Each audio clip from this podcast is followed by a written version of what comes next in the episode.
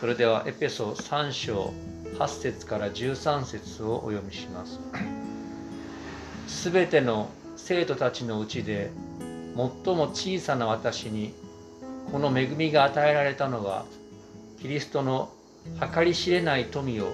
福音として違法人に述べ伝えるためでありまた万物を創造した神のうちに世々隠されていた奥義の実現がどのようなものなのかを全ての人に明らかにするためです。これは今天井にある支配と権威に教会を通して神の極めて豊かな知恵が知らされるためであり私たちの主キリストイエスにおいて成し遂げられた永遠のご計画によるものです私たちはこのキリストにあってキリストに対する信仰により確信を持って大胆に神に近づくことができますですから私があなた方のために苦難に遭っていることで落胆することのないようにお願いします。私が受けている苦難はあなた方の栄光なのです。以上です。今日はこのところから差し込む光、差し込む光と題して御言葉を取り次ぎます。皆さんおはようございます。台風が近づいて、昨日は雨もひどかったりしましたけれども、まあ、まさに今日は台風一過の晴れで光が差し込んだような状況ですね。でしかしその中まだコロナ禍がなかなか収まりそうにない本当に閉塞感を覚えている中で光が差し込む日を待ち望んでいるかもしれません実は今日そのような中で差し込む光のような救いについて3つの励ましの言葉を中心に共に学んでいきたいと思います。まず最初はパウロとエペソの教会と私たちの連帯ということですね。この御言葉の背景にあるものと私たちとには共通点があるわけです。3章8節もう一度読める方一緒に読んでみましょうか。3はい。すべての生徒たちのうちで最も小さな私にこの恵みが与えられたのはキリストの計り知れない富を福音として違法人に述べ伝えるためであり。皆さんはパウロをどう思っているでしょうか？信仰の偉人ですね。信仰の巨人とも言えます。まああの後でもお知らせしますけどもいつも礼拝で、えー、時々引用する私の恩師の伊豆田明先生がですねこの間の木曜日明け方召されました。で、まあ、アメリカのある私の知り合いからお悔やみの言葉が届いた時にですねそのアメリカのそのスティーブ・ウィラーという先生はですねこのように書き出していました。まさに信仰の巨人が天に帰っていった、まあ、神様にあって大きな働きをした人をそのように私たち表現しますがパウロはおそらく彼の働きがなければ世界に福音が届かなかった。私のもとには届かなかったという意味で信仰の巨人でしょう。しかしそんな信仰の偉人であるパウロと今の私たちクリスチャンの間には共通点が実はあります。またエペソのクリスチャンエペソの教会はこの聖書に名が記されているほどまあ何て言うでしょうか。歴史的な教会と言えるかもしれません。しかしそのエペソの教会やクリスチャンと私にも共通点があります。それはですね少数派という共通点です。クリスチャンである私たちは社会の中ではいわゆる少数派特に日本ではそう感じるかもしれません。少数派です。文字通り少数派です。社会に対してましてや私たち日本人であれば日本に対してクリスチャンとして何のインパクトも与えることができない小さな存在だと感じることがあるでしょう。まして今はコロナ禍ですから多くの制約を受けているのでなおさらかもしれません。自分自身を考えてもまさに閉じ込められている。そう思うかもしれません。実はこの手紙を書いているパウロ、前に地図出しましたけども、このパウロはおそらくこの当時えー、この、えー、ローマかもしくは、えー、エペソこの辺りです。ごめんなさい。エペソですね。ローマがこのエペソの獄中にいたとされています。いわゆる小アジアの教会のエペソの教会に手紙を当てたんです開けてたんですけども、ローマかエペソにあの牢獄投獄されていたんではないかと言われています。そして彼はそういう制限のある中でこのエペソやですね。この地図にありますけど小アジア地域今のトルコ地域のコロサイの教会。この地域の教会の信仰の試練試みを励ますために手紙を書きました。でも彼は牢屋にいて、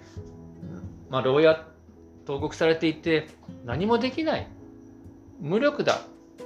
そのように感じていたかもしれないですね。パウロは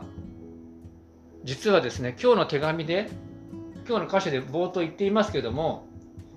自分のことをですねあの信仰の偉人パウロが前にも掲示しましたが自分のことを全ての生徒のうちで最も小さな私って言ってるんです。で他のですね第一手モての手紙1章15節では自らを罪人の頭と呼んでいます。信仰の巨人が自らそういうふうに呼んでいたわけです。私たちとそういう点は共通するかもしれませんね。まあ想像豊かにするとまあ牢屋というよりは一軒家にローマであれば幽閉されていたようですけどもそんな身動きがなかなか取れない中で閉塞感を覚えていたあるいは無力感に恐れていたかもしれないそれがパウロでしたそれはこの中にある私たちと似たような心境を味わっていたのかもしれませんね。そしてエペソのクリスチャンもう私たちもエペソの教会クリスチャンはやはり当時も少数派でした。ローマ帝国の中ではもちろんそうでした。そして彼らが住んでいたエペソという町でも前も言いましたがアルテミスという女神が信仰されていた。他の神々が信仰されていて特にアルテミスを中心に宗教はもちろん政治や経済も回っていたのでそれらの偶像を我まないとしていたエペソのクリスチャンの人たちはさまざまな制約を受けたり自分の無力さを思い知ったかもしれないんですね。クリスチャンとしての影響力が無に等しいと彼らが思っても仕方がない状況だったのです。ということで翻って自分たち私たちとの連帯を考えてみましょう。もし今私たちがクリスチャンとしてコロナ禍の中であればなおさら行き詰まりを感じたり自分はあるいは教会はどんな影響を与えているのだろうか無力だという無力感を覚えているならばパウロやこのエペソの兄弟姉妹と同じような誘惑にあっているそのように何でしょう心に留めてください偉大な巨人のパウロも歴史に名を連ねたエペソ教会の人々も私たちと同じ誘惑にあっていた。そういう連帯があったということを思い出してください。それを励みにしましょう。そして彼らと同じ気持ちでこの手紙から力をいただいていきましょう。それで2番目に続きます。計り知れない富と色鮮やかな知恵という点です。獄中の中に偶像の闇の中に無力感の中に差し込んだ光として計り知れない富と色鮮やかな知恵パウロは神様から与えられた使命を恵みと捉えていたんですね。その使命の内容を語ってこう述べています。3章8節から9節を抜粋して前にも掲示しました。先ほども読みましたが、もう一回読んでみましょうか、読める方。3。はい。すべての生徒たちのうちで最も小さな私にこの恵みが与えられたのはキリストの計り知れない富を福音として違法人に述べ伝えるためです。パウロが自分の使命として福音宣教を挙げていますが、その福音の内容をここで語っています。それは私たちに与えられている祝福の内容とも考えることができます。このまず2つこの中で見るんですが最初はこの計り知れない富ということを見ていきましょう。この計り知れない富ですね。実はですね、まあ、絵前にも絵を用意しました。ある人が旅先でこの湖を見つけて湖畔をですね散歩したんですね。し始めたんです。朝早くこの散歩を始めた。一周しようと思ったんですが行けども行けども一周できない。そして気がついたらなんとそれ湖畔だと思ったらですね海辺にいたんです。これ浜辺だった。湖じゃなくて海だったんですね。で湖と違って海は行けども行けども尽きることがありません、まあ、もちろん反対に大陸あると言われてもおしまいですけど。で実はこの計り知れない富の計り知れないというのはそのような広い海のようなイメージ。あるいはですね音が底底辺ですね。音が湖。音がそこまで届かない底知れぬ貯水池という意味がこの計り知れないという意味があるそうです。まあもう一つレジュメ書いてないですけども別の言葉です。別の意味はですね足跡という意味もあるそうです。あの計り知る理解するってことにつまり足跡をたどっていって理解するって意味があるんですけどもその足跡がたどれないほど広く深いとかですねこの私たちでは理解し尽くせない豊かさということがこの計り知れないという言葉にあるニュアンスです。つまりイエス様このキリストの計り知れない豊かさというのはですねはですねイエス様ご自身の豊かさを示しています。私たちはすぐに行き詰まりを感じてしまうかもしれませんが私たちが知り尽くせないほどの豊かさがイエス様にはあるわけです。そうです。ねですから私たちはそのまさに計り知れないイエス様をどこまでも湖畔を歩き続けるがごとく足跡をずっとたどるがごとく生涯かけて人生や生活のあらゆる経験を通して御言葉や祈りを通してこの豊かなイエス様の救いを知るそれが私たちの人生の醍醐味なわけですね次はこの豊かな知恵という言葉です。それは10節にあるんですね。前にある御言葉読めるかと読んでみましょう。3はい。これは今、天井にある支配と権威に、教会を通して神の極めて豊かな知恵が知らされるためです。この豊かな知恵の豊かさ神様の豊かな知恵の豊かという言葉にはこういう意味があります。この絵ですね。これは西陣織。これはお花畑。これはですね、彩りが豊かであるということなんです。このギリシャ語ではですね、刺繍ですね。彩り豊かな精密な綺麗な刺繍を表す言葉である。あるいは、さまざまな色豊かな色彩豊かな花を表す言葉がこの豊かという言葉なんです花の限りなく多様な色一色に染めることは簡単ですね。もしまあ一色に染めること簡単かもしれません。しかし布でもお花畑でもあるいは花束でも色合い豊かに鮮やかにするためには知恵が必要ですよね。実はですね3章10節にはこういう意味があるんです。今まで言ったように教会はもともとの神の民のユダヤ人。そして違法人が加わってまさに彩り豊かな民の集まりが教会です。でこの御言葉にですねその豊かな知恵を天井支配と権威に教会を通して知らすってあるんですけどもこの支配と権威は何かこの世の支配や権威という説もあるし霊的な支配や権威という説もあります。ただ、ある学者が言うにはですね、いわゆるこの世の支配者は一つの色に染めようとするんです。全体主義、右へ習い。で誤った宗教もカルトも一つのタイプに人を落とし込めるわけですよね。まあパウロが批判するところの間違ったユダヤ教もですね割礼を受けなければ本当の神に民になれないこういう単一化ということが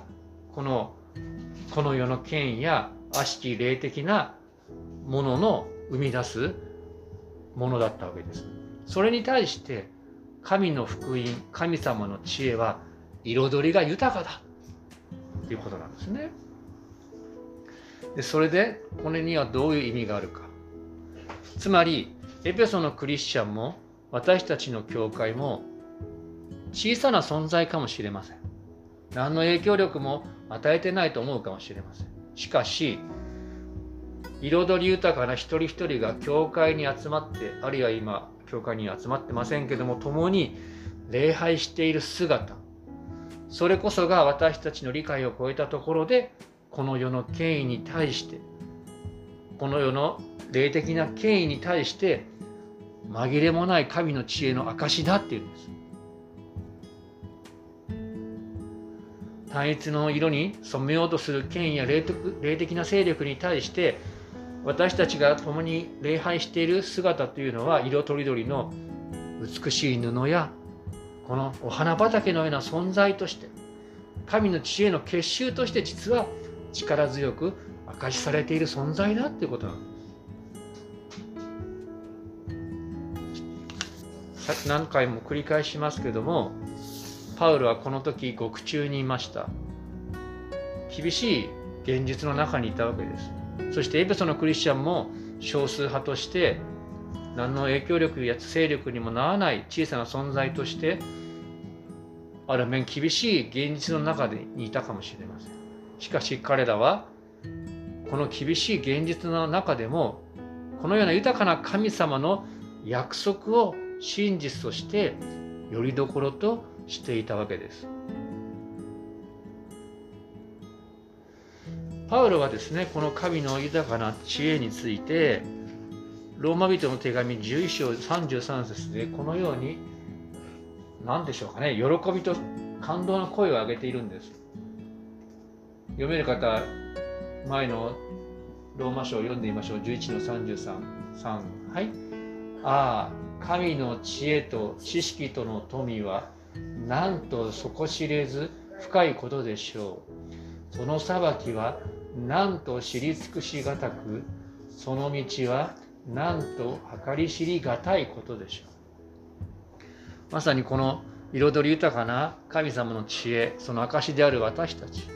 あるいはこの知り尽くすことができないイエス様の富というのはまさに暗闇に差し込む光のように私たちにとって励ましとなるわけですね。最後の点。恐れずに何でも打ち明けることができる神様。その神様との関係がまさに暗闇に差し暗闇に差し込む光のような、まあ、救いの約束だってことです。今日の3章12節読める方一緒に読んでみましょう。3はい。私たちはこのキリストにあってキリストに対する信仰により確信を持って大胆に神に近づくことができます。この確信を持って大胆に神に近づくという言葉がその大事な鍵です。この言葉の背景意味の背景2つあるんですね。1つ目は異教の神々とは違って恐れることなく神様を信頼して近づくことができるという背景が一つあります。実はエペソあるいはローマギリシャ世界にはさまざまな神々と言われるものがありましたね。でそれらの特徴は気まぐれです。気まぐれ。気まぐれんとかいうねグループありました。気まぐれん。つまり機嫌が損ねちゃいけない。ねあの親子関係でも人間関係でも機嫌をそ機嫌を探んなきゃいけない人疲れますよねその人のそばにいるのね。でそういう神々に支配されていたのが当時のエペソの人々だったんですね。不安や不安恐怖を持って信者たちは神々に近づいていた。しかしそれとは違って誠の聖書の神様はイエス様の贖いのゆえにその慈悲深さのゆえにいつも慈愛深く私たちをイエス様ゆえに受け入れてくださるお方なんですね。だから恐れることなく愛で私たちを受け入れてくださる神様を信頼して近づくことができます。2つ目の背景は言論の自由を持っているっていうんです。言論の自由。あのローマ社会は民主主義の社会でもあったと言われていますね。まあギリシャもそうです。そこの一つの保障されていることは言論の自由です。市民であればその議会とかさまざまな場で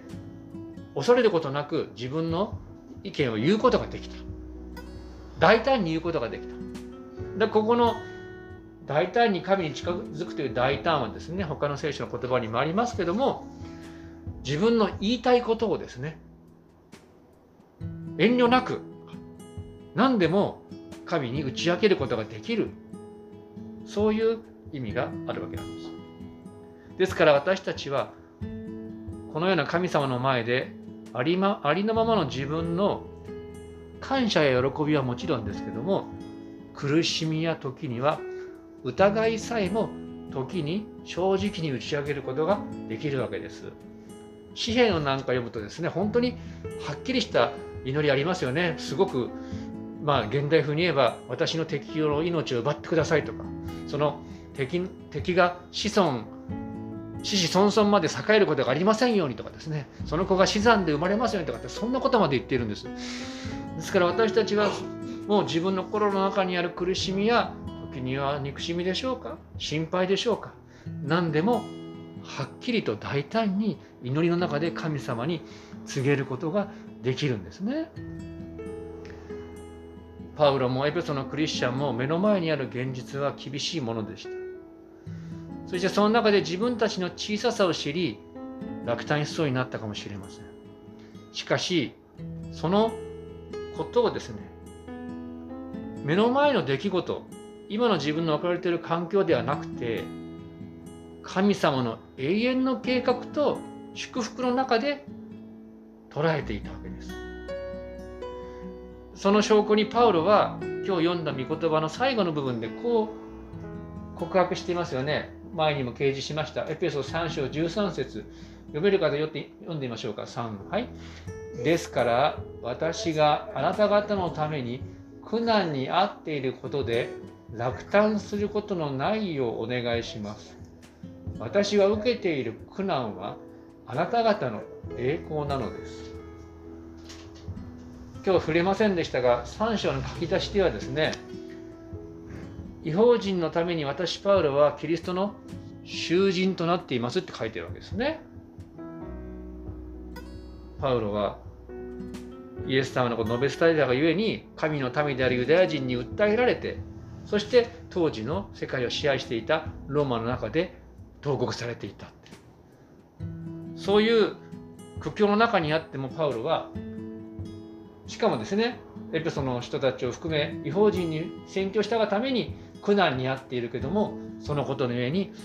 落胆しないでくださいって言ってるわけですね。これがパウロの何て言うんでしょうかね現実の捉え方なんです。ですから私たちもこのパウロとエペソのクリスチャンたちとまさに時間と空間を超えて同じロークをしている仲間なんですね。先週前も言いましたが精霊によって一つの神の群れ神の建物とされているんです。同じ福音の恵みに預かっている同じ仲間なんですね。ですからどうぞ私たちはこの信仰の先人たちの恵みにそしてあるいはイエス様と同じ恵みに共に預かっていきましょう。最後に、ヘブル4の15、16を読みますね。私たちの大祭司であるイエス様は、私たちの弱さに同情できない方ではありません。罪は犯されませんでしたが、すべての点で私たちと同じように試みに遭われたのです。最後じゃあ読めるかで一緒に読みましょう。ですからから。3。はい。ですから、私たちは憐れみを受けまた恵みをいただいて折にかなった助けを受けるために大胆に恵みの御座に近づこうではありませんか。神様の前に共に近づき神様から救いを体験し続けるそのような疑いでありたいと思います。お祈りしましょう。私たちの父なる神様皆を賛美いたします。2000年の歴史を超えて私たちはパウロやエペソのクリスチャンと共にあなたの民として連なる一つの体です。私たち今コロナ禍において日々の生活において